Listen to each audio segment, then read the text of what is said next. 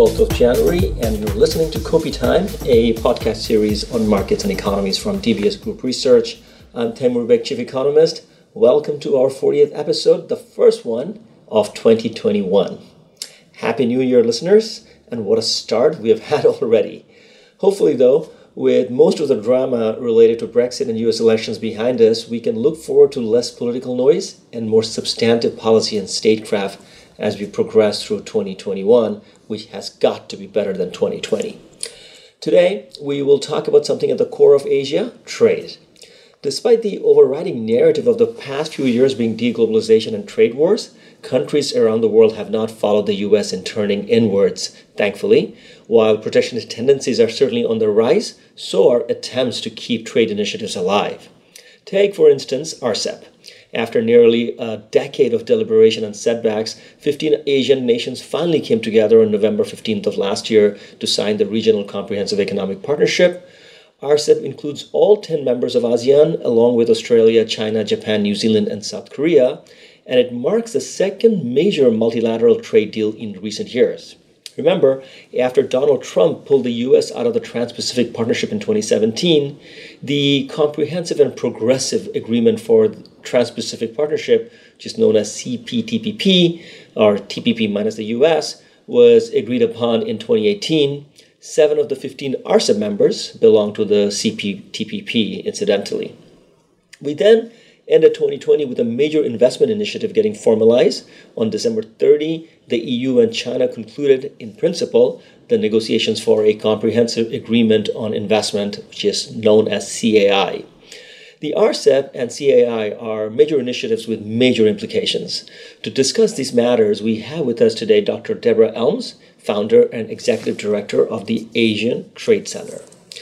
Dr. Elms is the vice chair of the Asia Business Trade Association and also sits on the International Technical Advisory Committee of the Global Trade Professionals, Professionals Alliance. She's also the chair of the Working Group on Trade Policy and Law and a senior fellow in the Singapore Ministry of Trade and Industries Trade Academy. Previously, Dr. Elms was head of the Temasek Foundation Center for Trade and Negotiations, TFCTN, and she publishes the Talking Trade blog, which I highly recommend. Dr. Elms, welcome to Kopi Time. Thank you. Uh, let's start with RCEP. I have given a little rundown of that in my intro, but I think we need an expert rundown of RCEP's genesis and scope. Well, the genesis came about because there were five existing agreements that linked ASEAN together with what it calls its dialogue partners. China, Japan, Korea, Australia, New Zealand, and India. So there were five separate agreements, and they were really complicated for firms to use because each one of the five was slightly different. So if you looked out at the universe of trade agreements, it was sort of overlapping what we often call noodles in the noodle bowl. So the idea was, well, couldn't we just bundle them all together, put five of them out on the table, take the bits in common, bundle them together, and then we would have RCEP super easy, super fast. We're going to be done in less than two years. Fantastic. So when they started this back in late 2012, early 2013, they thought this would be very short, very fast, and very easy. Uh, and it turned out to be eight long, challenging years in order to get an agreement, in part because the original five deals were different, but also because the the dialogue partners themselves were not connected. So we don't have we did not have an agreement between uh, Japan and Korea, between Japan and China, and we didn't have agreements between India at all. And so that really impeded progress on this, what was 16 and is now 15 party uh, mega regional trade deal. Tell us a little bit about how India, being one of the founding collaborators of this project, fell out of it. Well, the Indians were nervous to begin with because they they don't have the same level of experience and familiarity and comfort with negotiating trade agreements as some of the the others here in Asia who are doing a lot of trade agreements. So that was the first challenge. And then the second challenge is they were worried about competitiveness in general. Uh, and as time went on, that competitiveness concern kept rising rather than diminishing. And by the time we reached the, the substantial conclusion phase at the end of 2019, the Indian government had decided that that they were unwilling to tackle uh, the potential for very high inbound uh, goods manufacturers, especially out of China, into India. And so they said, no, that's it. We've we've gotten this far, all the way to the substantial conclusion, but we will not proceed with signature. So I think it's really about competitiveness challenges inside of India. It's about India's uncertain relationship in general with sort of trade. They're not particularly well integrated with supply chains or value chains. So the consequences they thought would be relatively modest of staying out. And they're convinced that the Indian domestic market is so large, attractive, and lucrative that firms will come to India whether they have a trade agreement or not. Well, I suppose that's a decent calculated risk on their part, uh, but I'm surprised that uh, since within the RCEP you have countries with varying degrees of development, and some of them are even less prosperous than India and probably have even higher tariff barriers. I have like you know Myanmar and Laos and Cambodia in mind.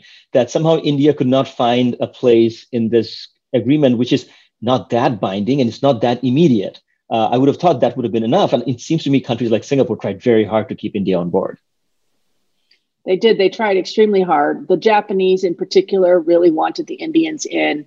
I think everyone did, both because there is uh, market access and benefits to be gained from having India in, but also because it would have been a way to help discipline Indian policymakers around a, a consistent set of rules. So it's not that the rules would have governed everything in India. Of course not. It's not that comprehensive, but it would have begun to pull India into similar alignment with the rest of Asia. And it would have been easier for firms, especially to operate in Asia and India, you know, in and out more seamlessly. And I think that was very desirable.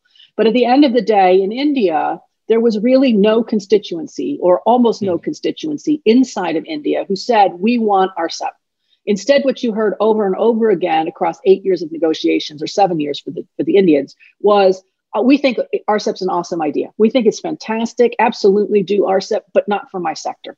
So you open up everything else, but you keep my sector closed. And when you hear that from every single sector, then the net result is nobody wants to have their sector touched. And it's easier to walk away than to make what could have been some painful discussions, uh, concessions in order to allow India to participate in RCEP.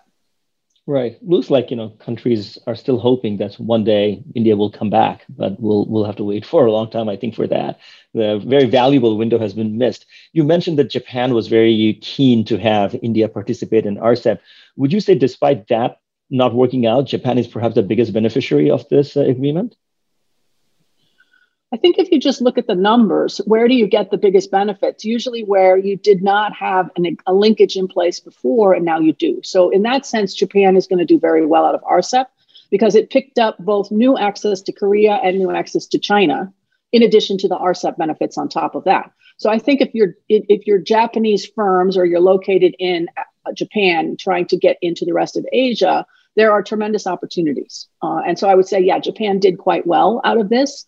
Um, they knew that they were going to do quite well out of this. They pushed extremely hard on the entire process to make sure that it kept moving forward and that we got to a conclusion. And at the other end of the, of the spectrum, a country like Singapore, which has embraced free trade for decades and has free trade agreements with many, many countries in the world, does it really make much of a material difference? I think it should. Uh, it should, even though Singapore, you're right, has more than 20 FTAs already in place. This one is different because it's the world's largest, uh, because it connects together most of the markets that are important for Singapore based companies, and because it removes impediments for trading in Asia uh, for Singapore or anywhere else. We've had a, a lot of trade clearly in and out of Singapore. But most of the trade in, a, in Singapore and in Asia more broadly has been destined, final products at least, for the US or for the Europeans, sometimes for Japan, a little bit for China. But most what, of what happens in Asia is raw materials and intermediate goods, you know, partly finished goods. And then the final products get sent out. But what we don't have a lot in Asia is finished products being sold and services being sold in Asia for Asia, partly because up until RCEP comes into force, it can be very challenging to move things in and around Asia. It's costly, it's difficult, it's expensive, its distribution is not fantastic, et cetera. And so I think RCEP makes it possible to, to have a sort of in Asia for Asia strategy that even a Singapore, which is well connected, has the ability to benefit from. Great. Um, Dr. Elms, earlier you said, um, in terms of the scope of the agreement, that it is not very comprehensive. Um, now, I think we can safely say that it is not as deep an agreement as an EU common markets agreement. But uh, give us a sense of how comprehensive it is it and what are the things that in the future because I, I, remember during the announcement it was pointed out that it is a living document that it can evolve and expand. So where do you see it going going forward? And also where do you see as it stands now so it's more comprehensive than most people think it's certainly not the european union that's never been the aspiration of asia but what it does have is 510 pages of legal rules and more than 14,000 pages of, of individual country schedules and commitments. So, this is a comprehensive agreement. It covers goods, services, investment, intellectual property rights, a little bit on standards. It's legally binding. It, uh, it, you know, it's a very comprehensive deal, and certainly more comprehensive than many of the existing and the original ASEAN Plus One agreements, which were less comprehensive. Uh, so it's it's an improvement over our existing situation in Asia. So I think that it is comprehensive. It's not the EU, never aimed to be, but for Asia, it's it's an impressive achievement actually. And the other thing that makes it impressive um, is part of what you alluded to, which is you should view RCEP as the baseline, and then from this baseline, it should improve over time. It's modeled on ASEAN's own way of negotiating, which I think is very helpful, which is to say, let's start let's get in place whatever we can get in place to make us more consistent between all of the members. And then over time, we will upgrade, we will expand, we will deepen, we will broaden, we will add additional commitments. And I think the same thing will happen in RCEP. So RCEP on its own, quite comprehensive, um, doesn't go as far, of course, as some, particularly the European Union commitments, which are much more intrusive but it p- provides some necessary consistency and it reduces a number of important barriers to trade. And it will be improved over time as it gets upgraded, as it gets expanded, as new topics get added. Um, immediately. So, what, what is on the calendar in for 2021? Are we going to see most of the countries, if not all of them, ratify it? And what are the immediate business implications are we going to see? I think that's a great question. I would anticipate that by this time next year, RCEP will be live and in force. Now, in order for it to come into force, we need six out of 10 members of ASEAN and three out of what are five, five, three out of the five what are called dialogue partners to agree. I think six out of 10 ASEAN members is it's not simple, but I think that's manageable. I think the dialogue partners are a bit more challenging. And it's not because, let me be clear, that I think the dialogue partners, China, Japan, Korea, Australia, and New Zealand, don't want RCEP, aren't enthusiastic about it. It's just that some of those dialogue partners have very long and time consuming processes that you have to go through to ratify a trade deal. So Australia, I think, is the, the outlier on this one. In order to get an agreement through Australia, you have to have independent studies, impact assessments. It's got to be going through separate parliamentary committees. It's got to be read multiple times in parliament. And so that process, even if you think it's the most wonderful thing you've ever done in life, it just takes time.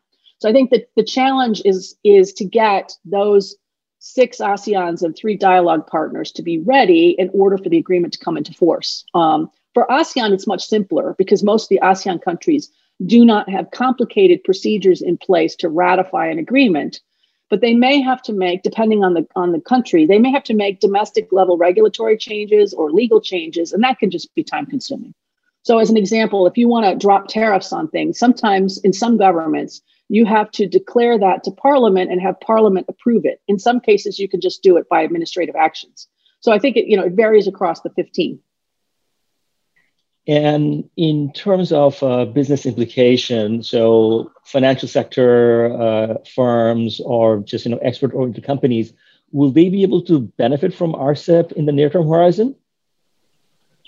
I think firms need to start now getting ready for RCEP because it is a complicated agreement and understanding where the benefits are, what is what are new opportunities that firms didn't have, where are potential competitive challenges that may not have been present in the past, uh, and then what are strategies that will help firms leverage RCEP, I think is going to take some time. So I would say companies should be preparing now for this agreement because you know 12 months is not actually that long in order for firms to execute totally new strategies and be ready to hit the ground running on day one. So I think those firms that do that, that are successfully paying attention, doing the internal work to say, what do we get? What's different?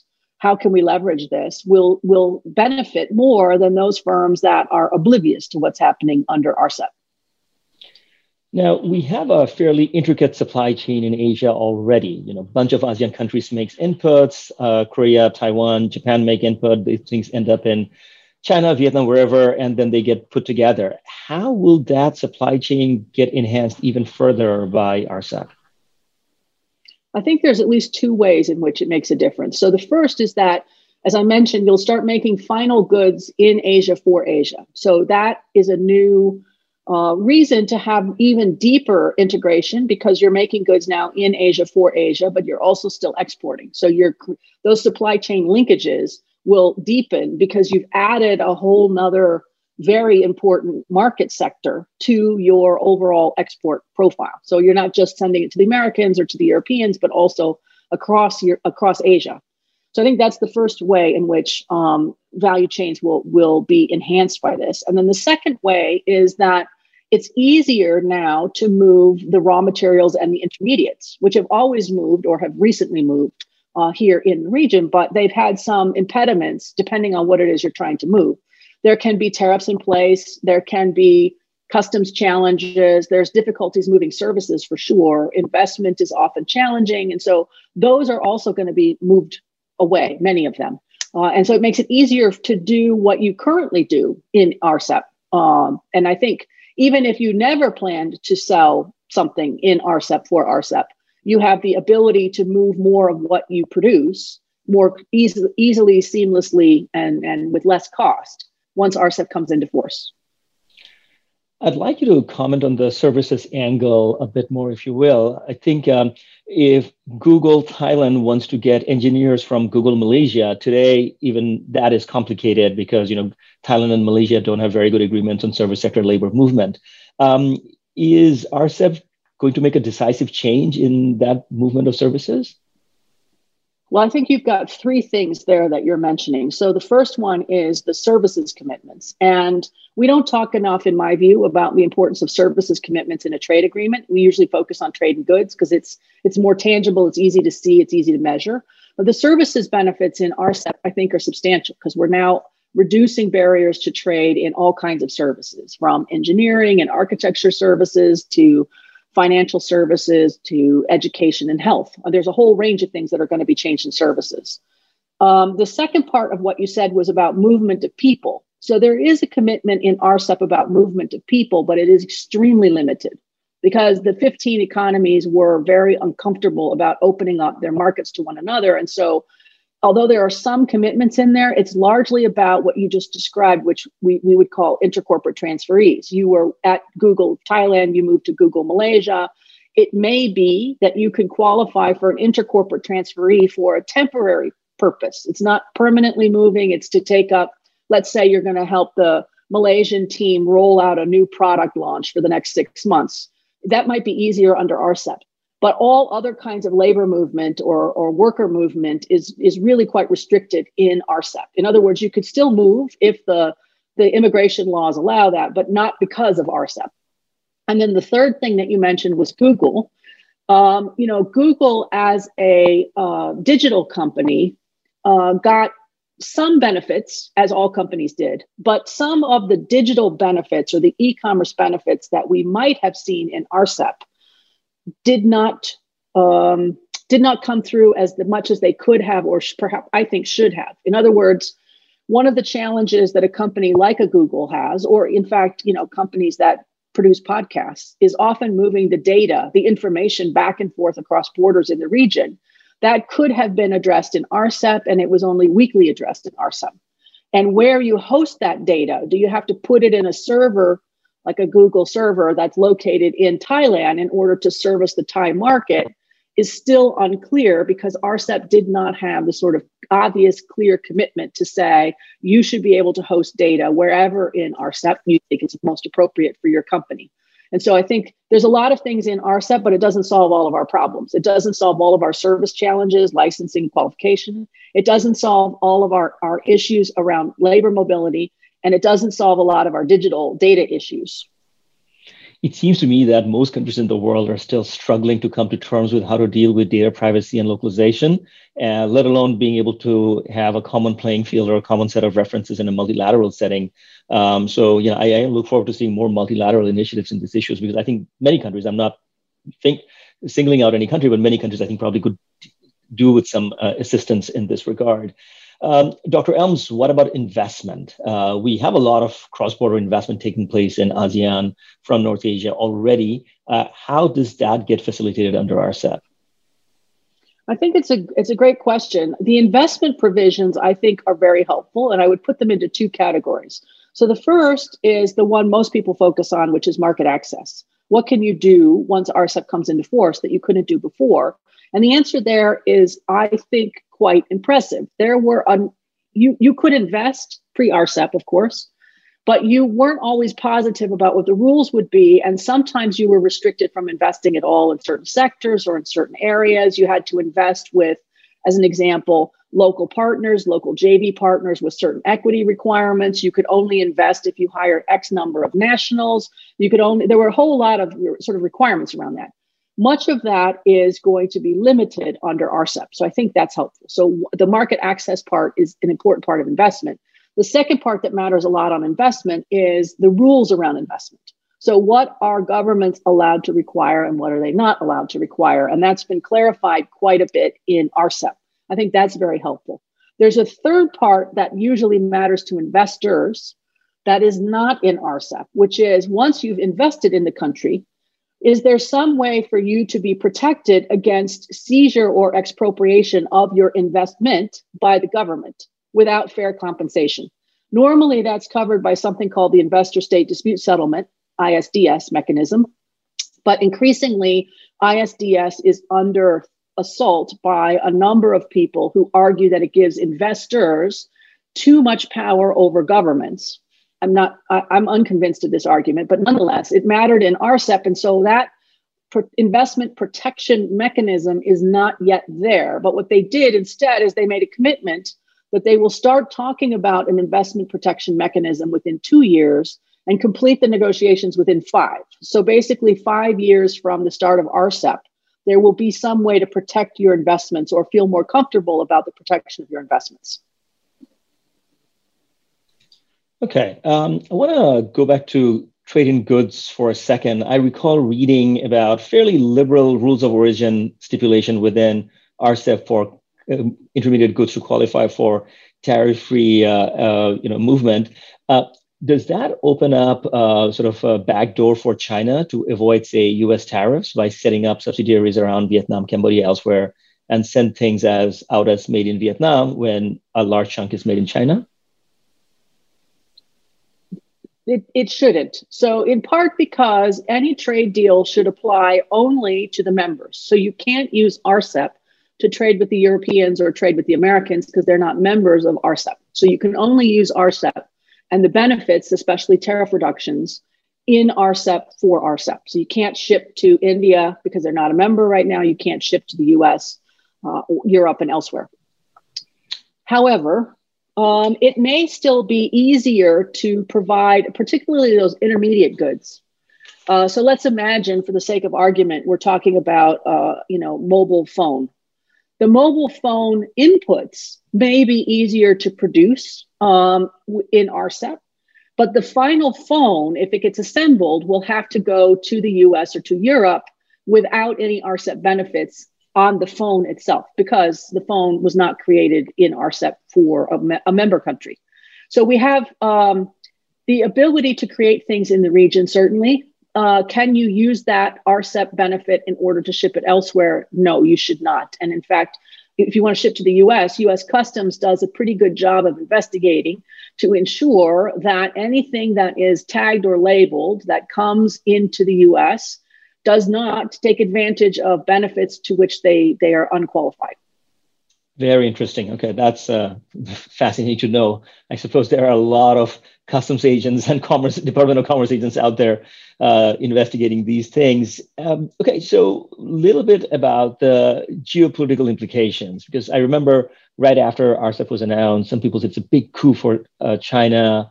China will drive the agenda. And then I heard pushback on that saying, no, this is an ASEAN led initiative and China is a rule taker, not a rule maker within this umbrella. Uh, where do you stand on this? Clearly, the agreement was driven by ASEAN and it matches ASEAN's existing commitments. Uh, I always joke, but I think it's true that if, if China had been in charge of RCEP, we would have been done a lot faster. But it was ASEAN who was in charge. So you have 10 members trying to coordinate internally across 10 members to decide what their strategy is before they engage with the extra dialogue partners. And so that, you know, that's t- tedious and time consuming.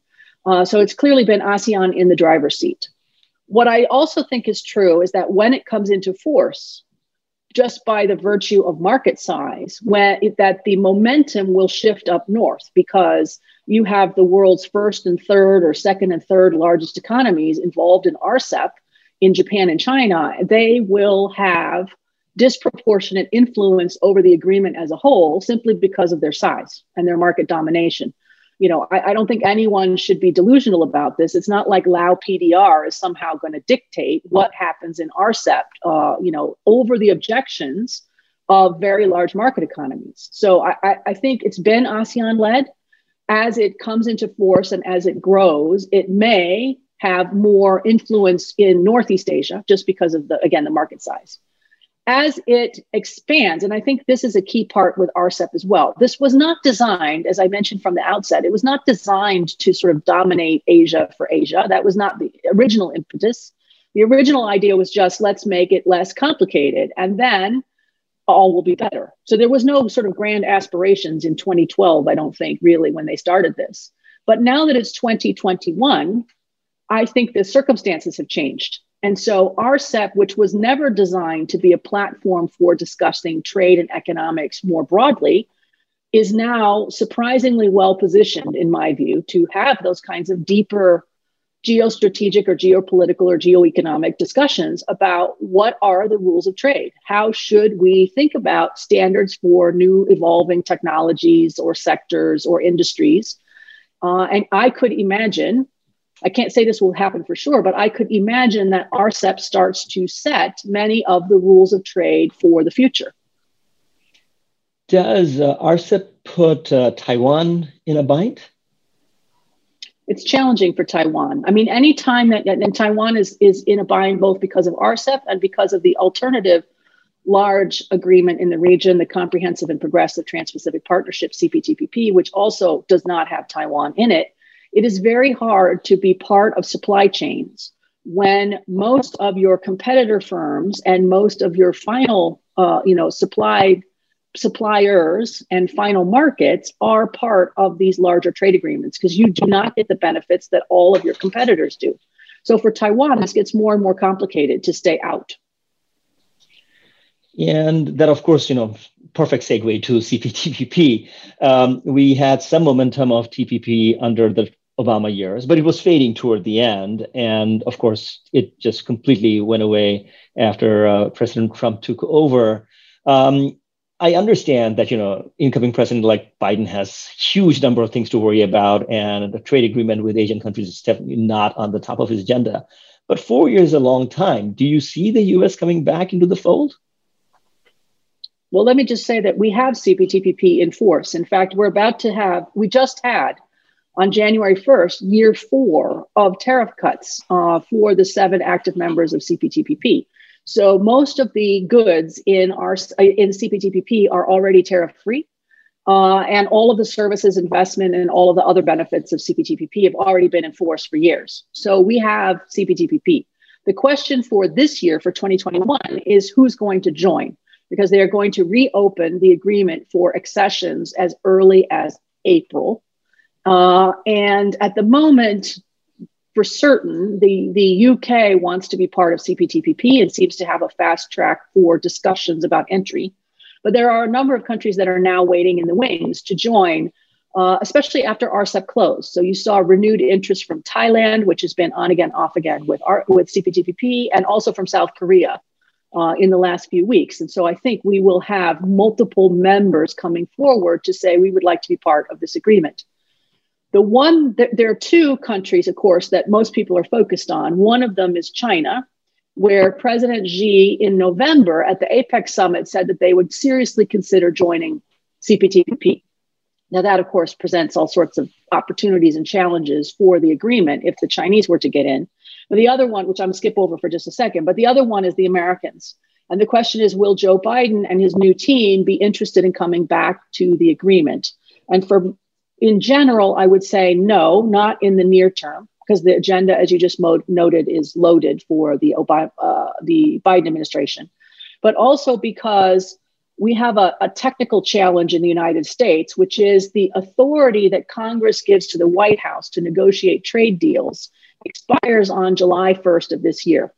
And in order for the US to be in CPTPP, it should probably, unless we do some really fancy legal maneuvering, have that authority in place first that is a very short time frame from now until July 1st to get TPP started. Uh, and so I think, in my view, it's it's longer uh, away than that. Now, the good news, of course, is that the the we, we all missed this in last week's riot discussion, but the Senate is now barely, but still in, in Democratic hands, which gives Biden more opportunities to push through some things than previously.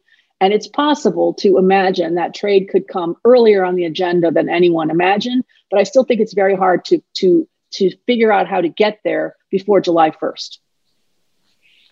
Okay, we'll, we'll keep our fingers crossed. Um, Dr. Elms, we touched upon digital commerce and services very briefly earlier, but it's a issue that you know you delve a lot of time in, and in your Talking Trade blog, you recently wrote a piece on digital trade and commerce.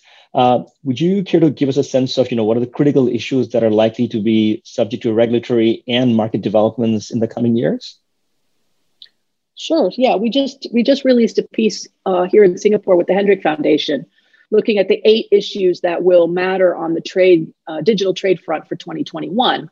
Uh, some of them include things like digital services. So we have very poor rules in place right now. I would argue for handling the digital delivery of various kinds of services, education, healthcare uh, in particular, but it could be anything. It could be professional services, construction services, whatever. We have lots of rules that require you to be on the ground, licensed and qualified in order for you to provide services. And the digital economy sort of upends that. So, how do we get services to move by digital means and in particular, how do we help smaller firms who are often in digital services delivery participate in a growing, fast growing part of the global economy? So, digital services for sure.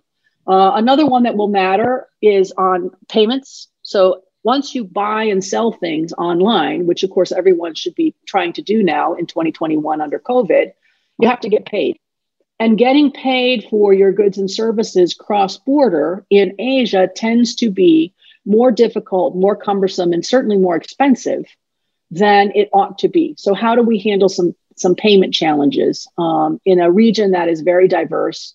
with you know citizens that don't have bank accounts and have to think about creative ways to use uh, financial technology products and so forth so i think payments is, is another one uh, a third one that I'll just mention um, is on taxation. So, increasingly, governments, especially coming out of COVID, where they have spent a lot of money trying to stave off disaster, are going to be looking for revenue. And one place to find revenue is on inbound digital services, especially, but also e commerce goods. But I'll, I'll, I'll talk about the services for a second.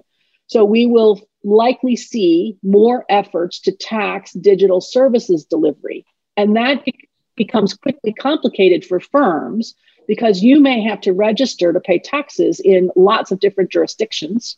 And handling that is going to be very complicated for companies. The compliance costs could be very high.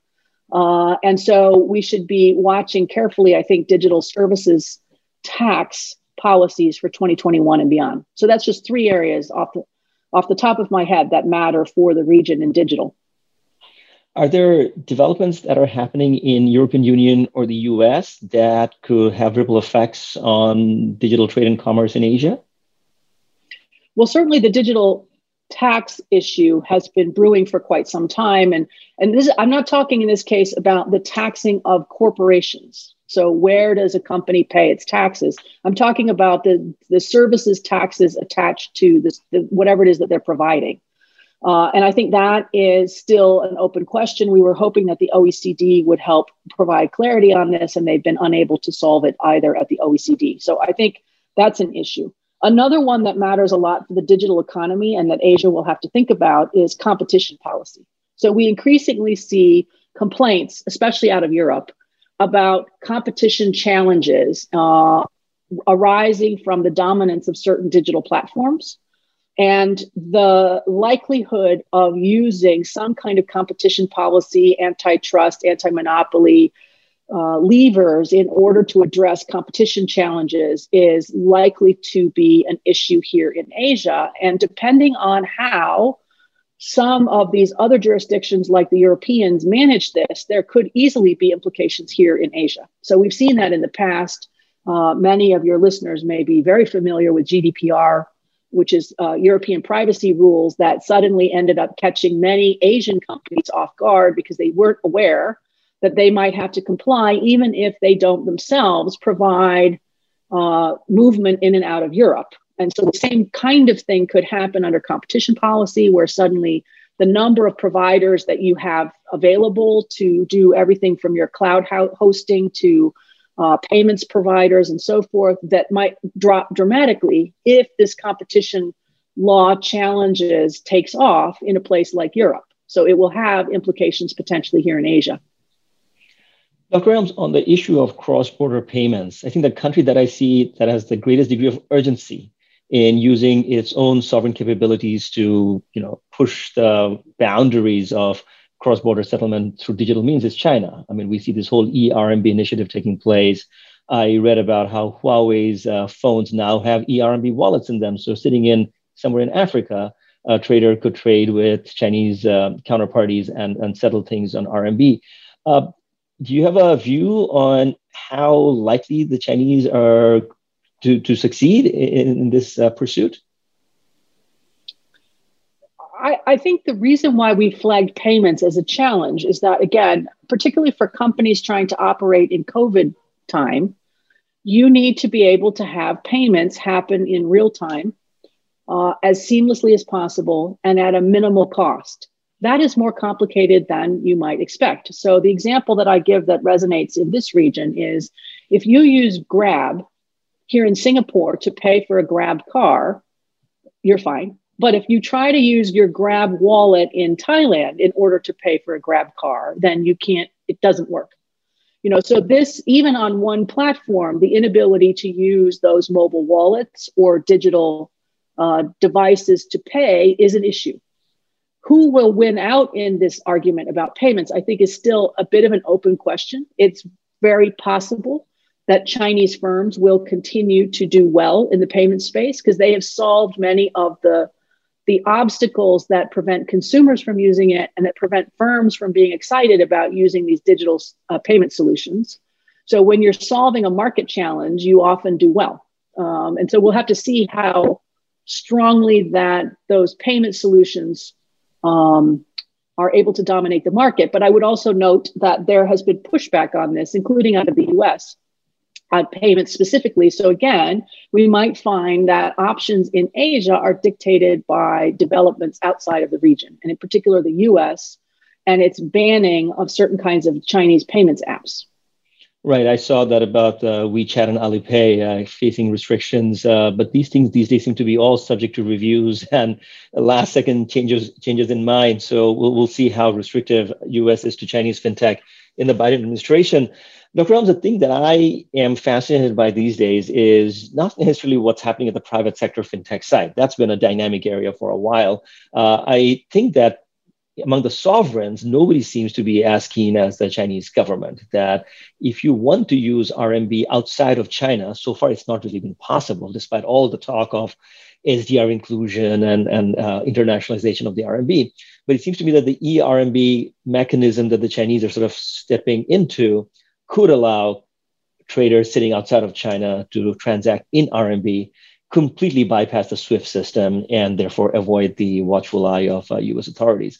Uh, and and sort of you know keenly following where where they go with this uh, down the road.